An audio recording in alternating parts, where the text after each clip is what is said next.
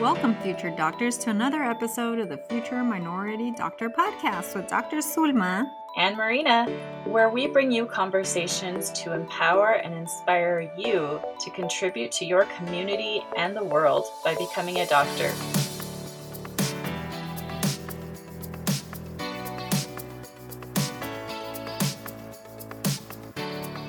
Welcome back, future doctors. We're so glad you've chosen to join us for another episode.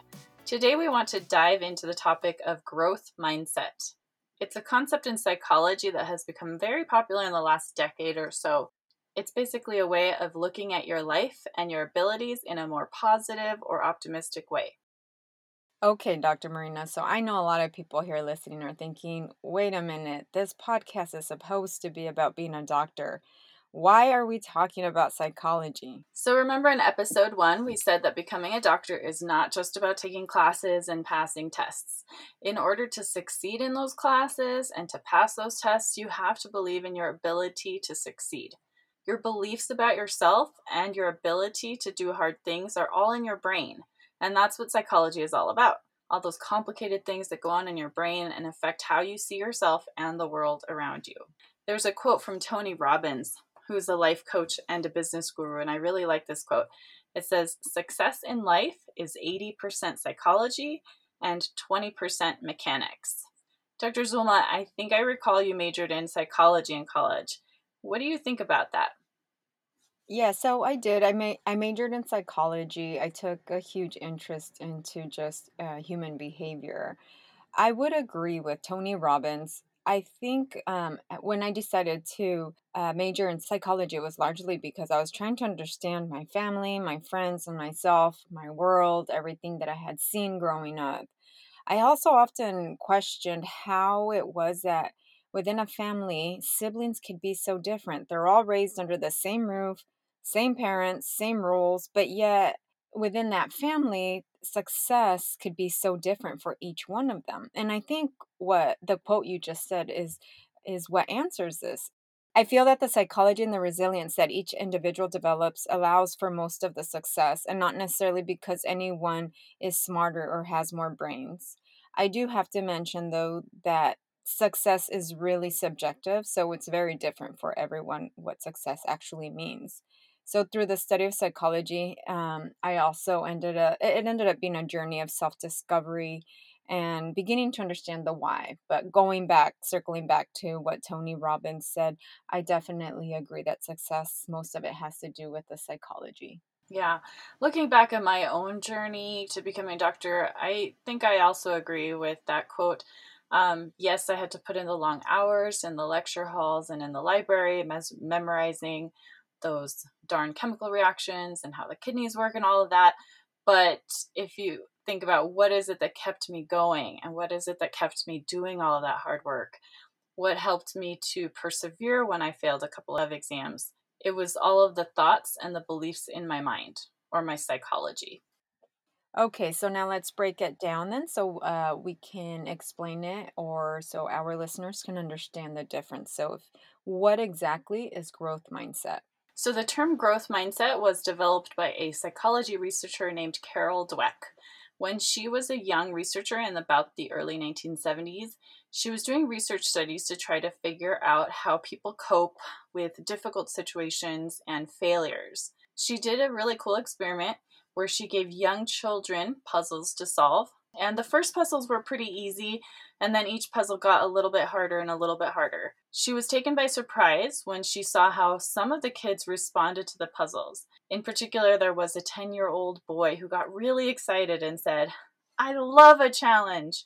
And another boy smiled and said, You know, I was hoping this would be informative. Dr. Dweck says she remembered seeing these kids and thinking, What is wrong with them?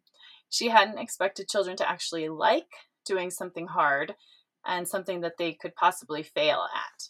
So when I heard this story, I kind of thought back to myself as a child and I wondered, huh, how would like young Marina respond to that experiment? And honestly, I probably would have started out with those easy puzzles, gotten them right, you know, felt pretty good about myself. And then as they started to get harder, I would probably have gotten a little bit discouraged and given up somewhat quickly. I probably would have felt a little bit dumb for not being able to figure it out. And I'm sure I would have looked around the room and kind of looked at other kids to figure out how they were reacting to the situation as well.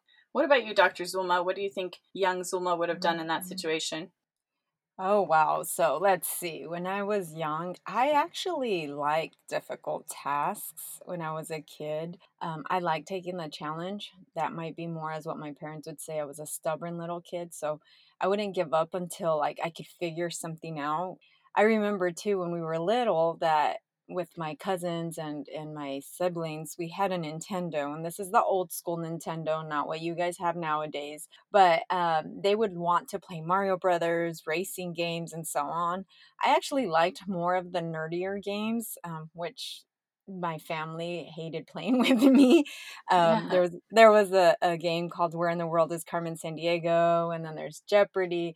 I liked reading those questions and trying to figure out what the answer was Uh, you know as as i think about this though so i enjoyed the challenge but i think i liked it only if i was at home. I think if i was given this difficult puzzle in a classroom or where i was around other kids i probably would not want to do it and the reason being is that i didn't want to be judged or if i couldn't complete the task i didn't want others or my peers to think that i was stupid or dumb. So i think it really depends on the environment where this puzzle was given. So if it was at home, I'd probably want to keep doing harder puzzles and more difficult puzzles. But if I was in the classroom, I probably would pick the the easier puzzles and then give up with the harder ones. Interesting. Yeah, it really goes to show how much fear of judgment we can experience even from the time we are in elementary school and even before that. It also makes me think about how we're raised to think about ourselves. So, you know, sometimes growing up parents or teachers will say, Oh, you're so smart, or you're such a good athlete, or you're so pretty, or you're so this. And that starts that belief system of thinking that we are just sort of born a certain way. Um, but we'll get into that a little later. So, going back to Carol Dweck's experiments, after that experience with the young boys, she started doing more experiments to try to understand what was going on in the minds of those kids who seemed to get excited by the challenges instead of just giving up. So she's done over 30 years of research showing that the type of mindset a person has affects the way they lead their life. And it can affect how successful they are in achieving their goals, whatever the goals might be. So in her work, she defined two types of mindsets. The first is called fixed mindset. This is basically the belief that you were just born a certain way, and there's pretty much nothing you can do to really change it. For example, you're born smart or dumb, or you're born selfish or unselfish. In other words, your abilities and your personality traits are pretty much carved in stone. The second kind of mindset is called growth mindset. This is the belief that you might be born a certain way, but you can change your abilities and even your personality traits through effort and training. Okay, so now that we have an idea of what fixed mindset versus growth mindset is, Let's go ahead and maybe if you can give some examples, Dr. Marina, of what fixed mindset is. Sure. Yeah, it helps to look at examples to really understand these. So, first with fixed mindset. IQ tests are an example of something that encourages a fixed mindset. IQ stands for intelligence quotient, and the idea is that someone can take a test that measures how intelligent they are. These tests can be given to kids as young as four or five years old, even sometimes younger, I remember when I was in about second or third grade, I took an IQ test given at my school. And because I scored pretty high on that, I was actually placed in special classes that were for quote unquote gifted and talented students. So that was great for me because I got to be in classes with really good teachers and more enrichment. But it really wasn't great for the kids who did not get chosen and had to stay in those standard classes. So at the age of eight or nine already, they were being labeled as not gifted and talented, and some kids were. The simple act of just being labeled as one thing or another from just a single test is really powerful. And I think that that kind of thing can have lifelong effects on how we think about ourselves. And this kind of labeling can happen not just in school, but outside of school too. We can be told that we're good or bad at something like singing or good or bad at soccer or good or bad at playing the violin or piano or whatever it might be. And we actually can start to believe it pretty early on. So instead of just practicing singing or practicing soccer or practicing violin until we get better, we tend to just believe what other people think and we just give up. So I was recently watching a show on Netflix, which some of you might have seen, called The Queen's Gambit. It's about an orphan girl who learns how to play chess from the janitor at her orphanage. And she quickly discovers that she's actually really good at chess. After just a short while, she's beating the janitor and she's also beating the high school chess club students. And the show kind of shows how she's able to see the pieces moving around in her mind. And because she's able to visualize everything so well, she's able to figure out all of the moves that she needs to take in order to win the game. But because chess came so easily to her, she's convinced that she's sort of a naturally skilled player. She's an intuitive player, and she doesn't really need to study books to get better. And it isn't until she loses a big game that she starts to realize that maybe it's not all natural skill and that studying some books can help her get better.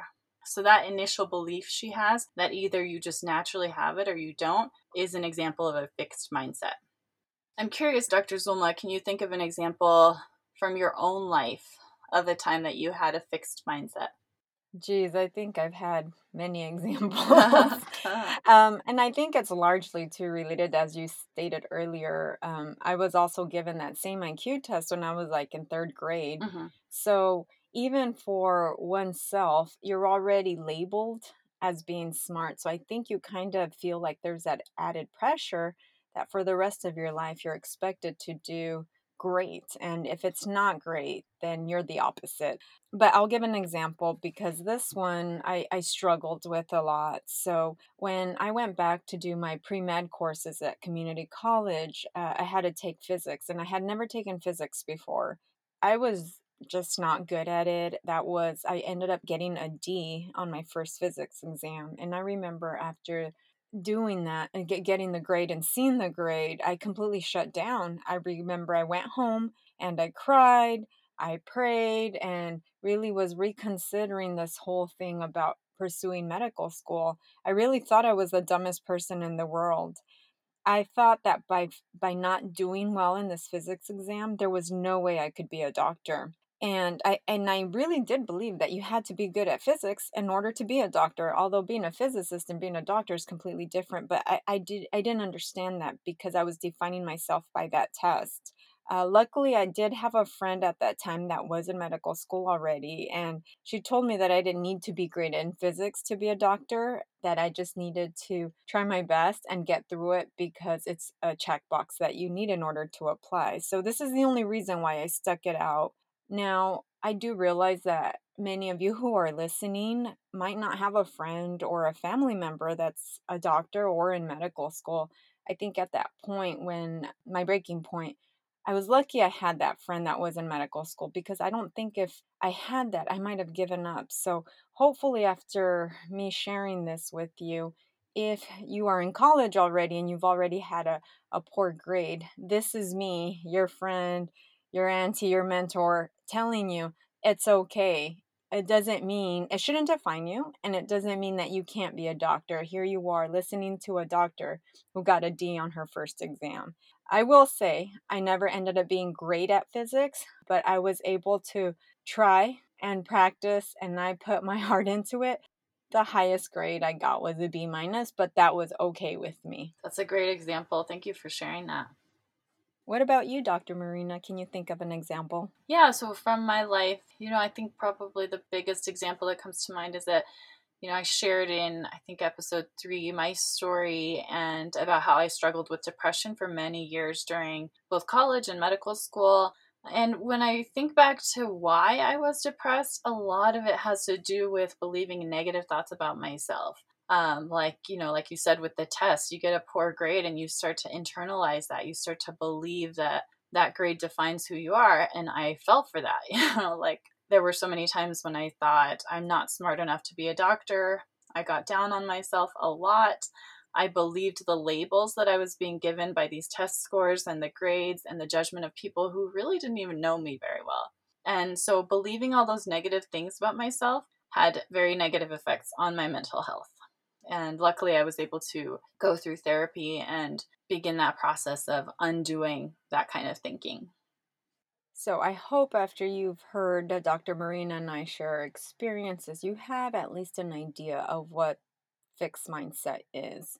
So, Dr. Marina, um, let's talk about the second type of mindset, the better type of mindset that we should all work for. Um, can you give some examples of what growth mindset is? Of course. This example is from uh, Carol Dweck's book, and I liked it. Most of us know who Michael Jordan is. He's one of the greatest basketball players of all time. He played 15 seasons in the NBA and won six championships with the Chicago Bulls. But, you know, was he just born an amazing basketball player? Like, was he born out of the womb already, like dribbling a basketball? Um, he wasn't. You know, nobody is. He was actually cut from his high school varsity basketball team. He also wasn't chosen by the college he wanted to go to or by the first two NBA teams that could have picked him. He was one of the hardest working basketball players in history, though. Um, when he got cut from the high school varsity team, his mom kind of encouraged him to keep going and keep trying and work really hard. And so he started getting up extra early to practice before school. He would leave the house at like six in the morning to go practice before school started. And then when he was in college, he was constantly putting in extra effort to improve on his weaknesses. One time when his team lost a game, I think it was the final game of the season, he went and he practiced his shots for four hours after the game even when he was in the NBA, he was known for his determination and his efforts to keep improving. So, this is an example of growth mindset, knowing that no matter where you start, you can and you will get better if you put in the effort. You know, he could have easily, when he was cut from that high school team, thought, well, I'm just not really cut out to be a basketball player. But he didn't do that. He knew that if he put in the effort, he could get better. You, you know, Dr. Marina, I want to add to that. I did see uh, a couple months ago a documentary also about Kobe Bryant. And again, here's a you know a, a big NBA player for the Lakers, and he also very similar to Michael Jordan. He mentions how he just wasn't good. He actually, when he didn't have a good game, he went after for hours, and he said it was like one, two in the morning, and practiced and practiced as much as he could. So I think it's really a, um, important to see that sometimes what we see on the outside that we think they're just naturals is not necessarily true. If you look uh-huh. underneath, there's actually a lot of effort that has been put, a lot of work, a lot of time to get to what you're seeing vid- visually. Definitely. Another example that I like of growth mindset involves the story of this teacher named Jaime Escalante. I actually saw a movie that was based on him that was made, I think, in the late 80s. It's called Stand and Deliver. But basically, he was a high school math teacher working in inner city Los Angeles in the early 80s. He worked with a lot of kids who came from basically working class families, and a lot of them struggled a lot in school these were the kind of kids that many people would look at and just assume that they would end up joining gangs or becoming teen parents or dropping out of high school. But Escalante saw the potential in these kids and he convinced a group of them that if they learned math, they could improve their chances of success in the future. They could become mathematicians, engineers, computer scientists, and just really improve their future. So he decided to start teaching an AP calculus class. He trained his students that any of them could learn calculus if they had the desire and they just put in the effort. So, like we say in Spanish, he would tell them, échale ganas, which is like saying, give it all you've got. And after a few years, his class sizes got larger, and most of the students were actually passing this AP calculus test. And that helped them to go on to college. A lot of them got into the University of Southern California, which is a pretty elite college in California um, as well as to many of the Cal State universities. So, you know, this is an amazing story. I remember watching this when I was in high school and just, you know, learning from that a little bit of that message of growth mindset that no matter what someone else assumes about you, if you work hard, you can succeed. What about Dr. Zulma again? Uh, thinking of your life, what's an example of growth mindset from your own life? So I'm still working on the growth mindset. I think this is something that you will actively continue to learn and try to practice. But what I can recall is when I was in residency, I ended up realizing we used to do these yearly practice uh, board exams.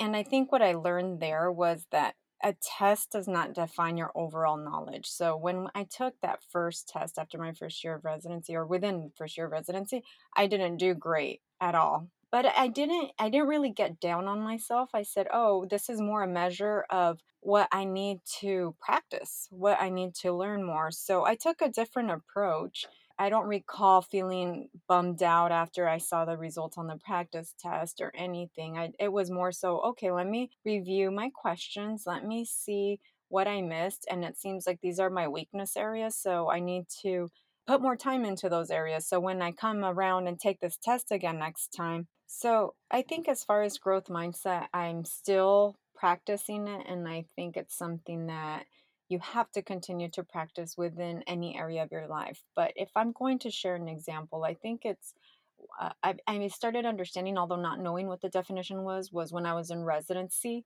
We did yearly practice board exams to prepare us for the actual board exam when we're done with residency. And I recall the first one that I took, I didn't do well at all. But instead of being bummed out about it and feeling like it reflected my knowledge of medicine, I took it more so as okay, here's the results. Where are my problem areas? Oh, that just means that I just need to study more those areas. So I refocused and reshifted the way I thought about my failures. It was more so, oh, these are the areas that I just need to work more on. With the mm-hmm. hopes that every time I took the next practice exam until I got to the board, I would just get better and better in those areas.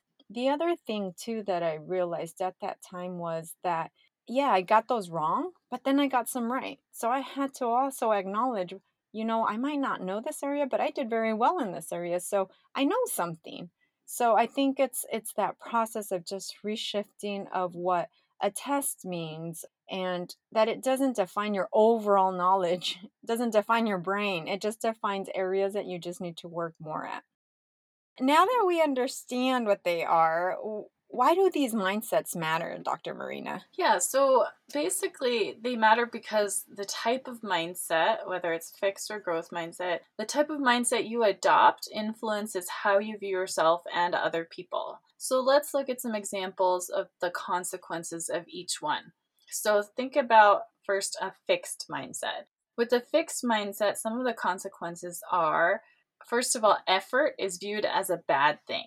So if you have to work hard at something, it means you're actually not as good or as talented as you thought you were. So, an example of this is um, I mentioned I went to Stanford. Stanford is a pretty elite university, it's very competitive. Um, you have to do really well on tests and high school classes to get in. And when I got there, I learned about this analogy that people had for Stanford students and Stanford students were referred to as sitting ducks. So, what do ducks have to do as students? So, if you think of a duck just kind of going along floating in a pond of water, on the surface above the water, the duck looks really relaxed and looks like it's just kind of floating along the water really peacefully, really chill. But if you were to look below the water, you would actually see that those little webbed feet are kicking furiously to go forward. So um, Stanford students had this reputation of basically you had to work hard to make it look like you weren't working very hard, but underneath the water, when people weren't looking, you were actually working very, very hard. So it's interesting because I think that reinforces that fixed mindset that people who get into Stanford are smart. And so they have to prove to the world that they're smart. So they can't show that they're working too, too hard because, again, effort is viewed as a bad thing with the fixed mindset. Another consequence is that you constantly need to prove that you are what you think you are. So you have to prove that you're smart. You have to prove that you're athletic. You have to prove that you're a good cook. And, you know, so it's this constant need kind of for validation, but also, you know, if you believe something about yourself, you need the world to keep telling you that you are the thing you think you are. Another thing is that mistakes and failure can be really difficult if you think you're smart and you fail a test, for example, it challenges your self concept, it challenges what you thought about yourself. And so it can create a lot of internal agony, a lot of depression, or other things. So, again, if you have a fixed mindset, mistakes and failure are really difficult to cope with. And then, like I mentioned, you need validation from others. You need good grades. You need awards. You need other people to tell you how smart you are, all that stuff. And then another thing is that you judge yourself and others below their potential. So you might look at someone else and just make an assumption of, oh, you know, they got a C on that test, or they are not very good at volleyball, or they're not a very good singer, or whatever it is, and you just label them. So it's not that you just judge yourself, but you also start to judge others based on what you see at one point in time. So, on the other hand, there's growth mindset, so, with the consequences of growth mindset, you kind of have the opposite effects. So, for example, effort is viewed as a good thing. You know, it's okay to show people that you're working hard because it's through working hard that you get better at something, and you know that. Also, you don't need to prove yourself because you know that even if you do badly in one situation, you know that you can change, you know that you can get better. And so, one failure or one screw up, it does not define you. Also, you don't give up as easily. So, if again you fail something or you don't do as well as you wanted to, it doesn't mean that you're just not good. It just means that you have more work to do to get better at that thing. And then also, you see greater potential for success in yourself and others. So, not only do you think better about yourself, but you also see others, and maybe they're not good at something to begin with, but you know that just like you, they can get better. That was a wonderful explanation, Dr. Marina. So, for our listeners, how can you guys actually apply this? So, what are some scenarios, Dr. Marina, that show the difference between the two mindsets and how they can affect us in our everyday lives? So, yeah, again, examples are helpful to really understand this. So, let's pretend that you're taking a chemistry class and you got a D on a test. So, if you have a fixed mindset, you're going to tend to think of yourself as smart or dumb when it comes to chemistry. Kind of like your story of physics, Dr. Zulma. Yes. if you think you're smart, but you got a bad grade, you might try to blame others for the grade. For example, you might blame it on having a bad teacher or a boring textbook, or maybe it was just a bad day. And you don't want to work too hard to get a good grade next time because that might mean that you're actually not that smart. On the opposite side of the spectrum, if you think you're dumb, you might start to believe that you're just bad at chemistry and you could never get a good grade even if you tried. So you end up not even trying to begin with. So let's say the same situation, but you have a growth mindset. You're going to see things differently. You don't think of yourself as smart or dumb, but you recognize that you have and haven't learned some things. You might review the test and try to figure out what you got wrong so you can go back and study it again. You might ask your teacher for help before the next test or other students. You might have to work harder than some of the other students, but that's okay because you know that you can get better. So, again, the same situation getting a bad grade on a test, but with a fixed mindset, you either try to blame others or you just give up. With a growth mindset, you just recognize that you have to work harder and that you can get better.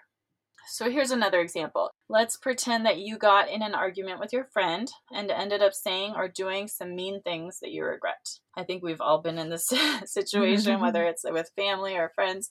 So if you have a fixed mindset, you tend to think of yourself as a certain type of person. You're either a mean person or a nice person generally. And most of us, you know, we have an ego. We like to think that we're nice people. And in this situation, you might get defensive if you have a fixed mindset. You might think, well, I said some mean things, but I'm not a mean person. So it must have been her fault. She provoked me. It wasn't really my fault because I'm a nice person, right? So let's look at the growth mindset. If I have a growth mindset in that situation, I'm more likely to understand that, well, you know, I really try to be a nice person, but sometimes I mess up. You know, we're not perfect. And in this case, I messed up and I said something mean or I did something mean. And I might feel bad about it or maybe I don't. But if I do feel bad about it, I realize that, oh, I can apologize. I can try to do something differently the next time I get upset. It's not a permanent mark on who I am as a person because I know that people can change, including myself. So, again, fixed mindset, we get defensive because we want to preserve a certain view of ourselves versus a growth mindset. We realize that we try to be a certain way, but we mess up sometimes and it's okay. We can apologize. We can change. Does that make sense? Yeah, I think it makes sense. I think those are great examples, and those are actually good examples in an academic and non academic setting. That I think if you're listening and understanding the difference, um, I think you can go ahead and start practicing these with your friends, your family, especially if you come from a fixed, more of a stronger fixed mindset. It's going to take time, but again, with practice, we just get better and more comfortable at it. So, thanks for sharing those, Dr. Marina. Um, so another thing is, what about this thing called natural talent? Uh, Aren't there some people that are just naturally born and have the natural ability to be great? Yeah, it's a, it's a good point. To be fair, you could argue that there are some true prodigies in this world. So think of Mozart, who was composing music and playing for European royalty by the time he was like five years old. Or um, I like this example because there's a Netflix series out about her, but the Latin singer Selena, she had an amazing voice from a very young age the truth is we are all born with different natural abilities to some extent like selena you know maybe she had amazing vocal cords amazing you know something about her physiology just made it so that she had a really good voice um, even from the time she was young. But it's also true that we can improve at almost anything if we believe in ourselves and put in the work. Like, I'm not naturally a very good singer, but I know that if I were to practice singing like an hour a day, I would get better. Like, there's, it's just a fact, you know, there's almost nothing that we can't get better at. Of course, some of us do have physical limitations or other limitations that are real, but most things we can get better at if we put in the work. And again, there is some natural ability in the mix. Some people are naturally very good athletes partly because of you know their body composition the way their muscles formed um, their genetics all of that stuff but that doesn't mean that you can't get better at running or at basketball or at golf or whatever it is you want to get better at if you put in the work Definitely agree. I think that's a case a lot for a lot of actors. Might not necessarily been say naturals, but or maybe some are, but they still need to practice. You still need to go to class. You still need to put effort into it to do better. So now that we've talked about it and then you've given many examples on a uh, fixed versus growth mindset, how does this apply to actually being a doctor? Yeah, great question. Why are we talking about this? So, remember again the Tony Robbins quote success in life is 80% psychology and 20% mechanics. So, in my opinion, this applies to becoming a doctor. Of course, you need to take those classes and get those grades and pass those tests. But what is it that's going to motivate you to do those hard things? It's about what you tell yourself in your mind, like we've been saying. So, as you do all of those things that are required to be a doctor, jump over all those hurdles, I want you to pay attention to what you're telling yourself in your mind, or what is called your self talk you know, that voice in your head that's constantly analyzing and judging everything that happens. So, is that inner voice telling you fixed mindset things like, I'm not smart enough to be a doctor, I'm not good at taking tests, this biology class isn't easy for me, so that means I'm not cut out to be a scientist. If something gets difficult, I should just give up. Or only rich white kids become doctors, not people like me. Or, on the other hand, is that inner voice telling you growth mindset things like, I don't know everything I need to know to be a doctor right now, but I can work hard to learn over time. Or this chemistry class has a lot of new material, so it means I'm going to have to put in a lot of time to master it. Or I didn't do so well on that test, so I think I need to study harder for the next one and go to my professor for help. Or if something gets difficult, it means I need to put in extra effort and I might need to ask for help, but I don't have to give up. Or nobody in my family is a doctor, but that's because they didn't have the same opportunities or interests as me. If I put in the effort, I can become a doctor if I want to. So, looking at your own thoughts, if you find yourself stuck in a rut of having more fixed mindset thoughts than growth mindset thoughts, don't worry. Just like anything else, you can train yourself to get better. And the fact is that becoming a doctor requires becoming a lifelong learner. You are never going to know everything that there is to know about the field of medicine. Even the best doctor on earth doesn't know it all. Plus, the field is constantly changing. We're constantly learning new things through research, new medications, new therapies. So, if you want to be a doctor, you need to learn how to keep learning. Part of becoming a good learner is to focus on things little by little over time. You don't need to know everything now. but you do need to know how to keep learning. It's kind of like climbing a mountain. You don't just take a few leaps and get to the top, you have to take many thousands of steps to get there. You might trip and fall once in a while, but you can get back up. You can take a break here and there, but you keep going, and eventually you make it to the top. That sounds great.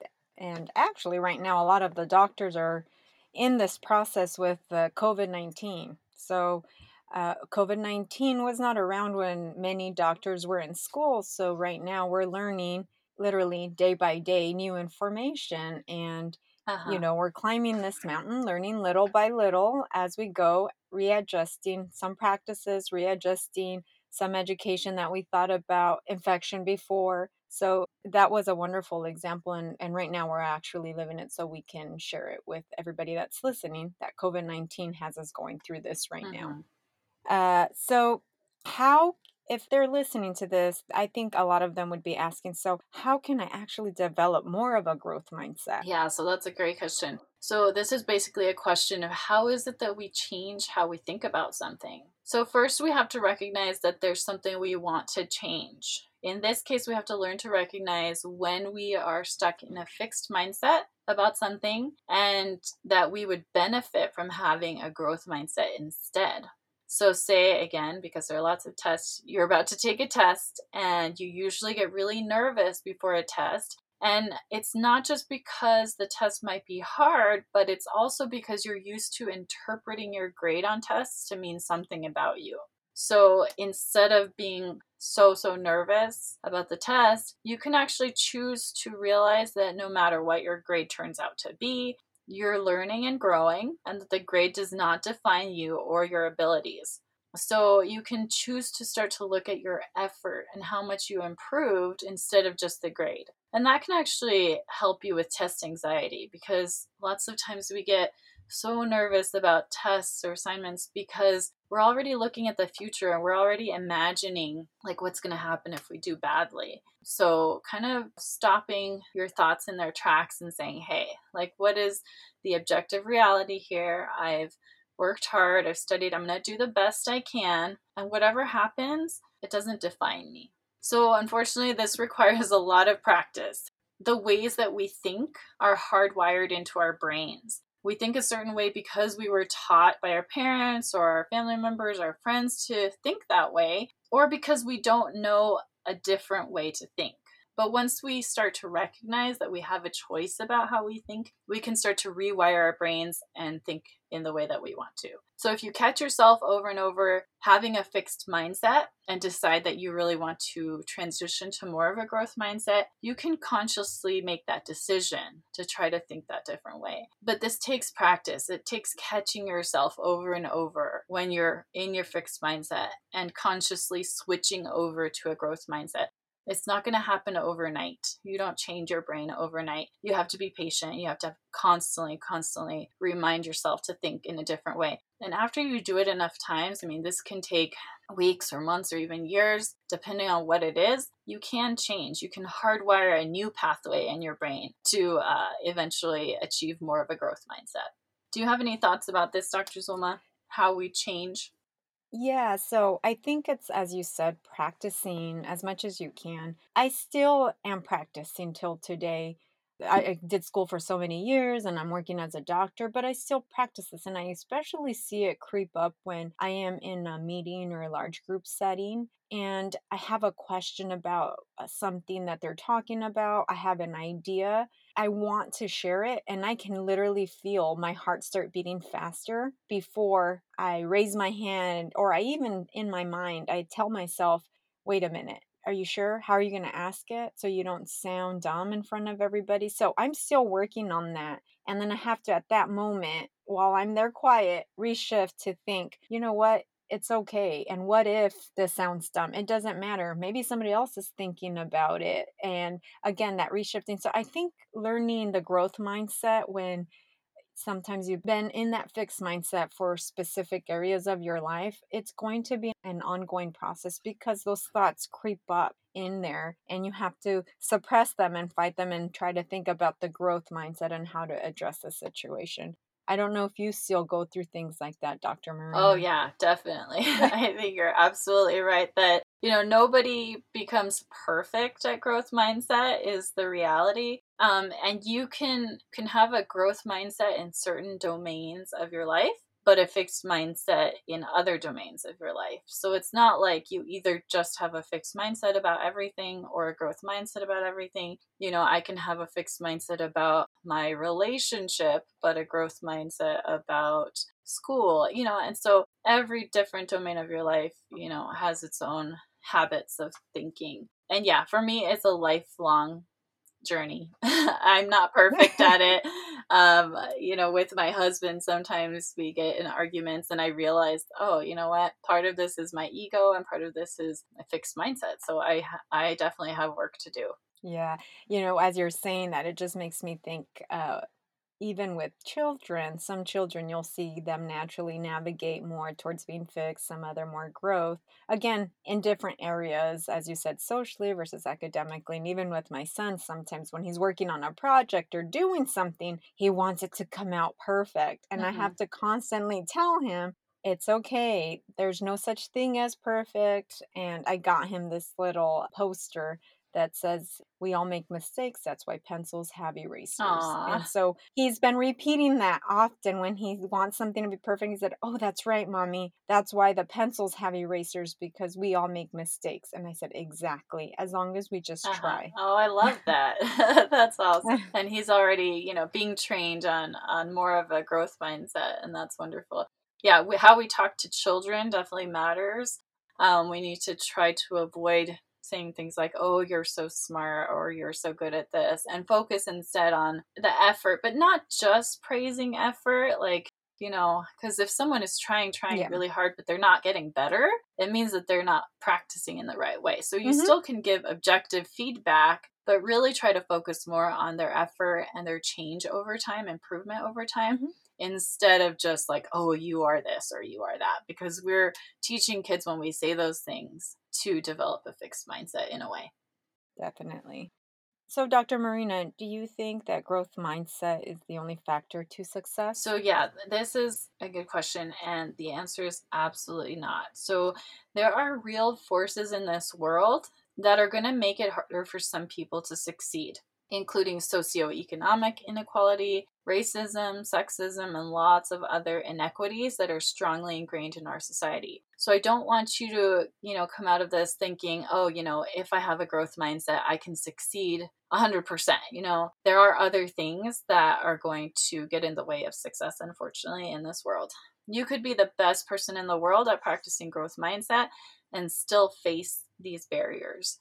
So, given that we might face roadblocks that we can't control, how can we face them? How can we build resiliency? So, Dr. Zulma, I think you have a little bit more experience in this realm of resiliency. What are your thoughts about this? What is resiliency and how can we build it? Okay, so resiliency is very important, I think, amongst our communities as well. So, what is resiliency? Resiliency is that process where you can adapt within your situation when you are going through rough times, whether it's trauma, tragedy, threats, whatever the stress is, that you're able to navigate through it and know that there's light at the end of the tunnel. So, we will be talking about this topic in further details in a later podcast because I feel that resiliency is very important for a lot of minorities and minority youth and students as well. So, just look for that podcast in the future, which we will announce once it comes out. But for now, what things can you do to just help? Get a supportive group, practice wellness, take care of yourself, find purpose and within that situation that you're going through embrace healthy thoughts, and then ask for help if you need it. Excellent. Thank you so much.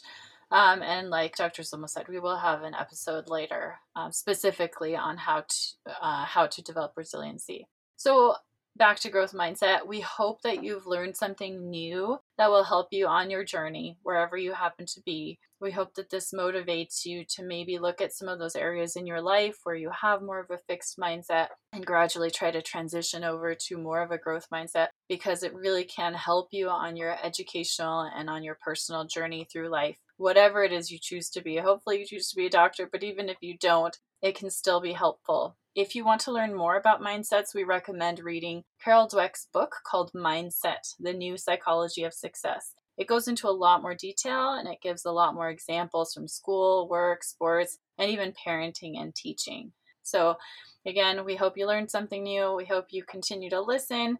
As always, if you have any questions or feedback about our episodes, please feel free to contact us through our website. And please follow us on Instagram or Facebook if you haven't already. Thanks so much for listening, and we look forward to having you join us again soon. Peace and love, everybody. See you in the next podcast.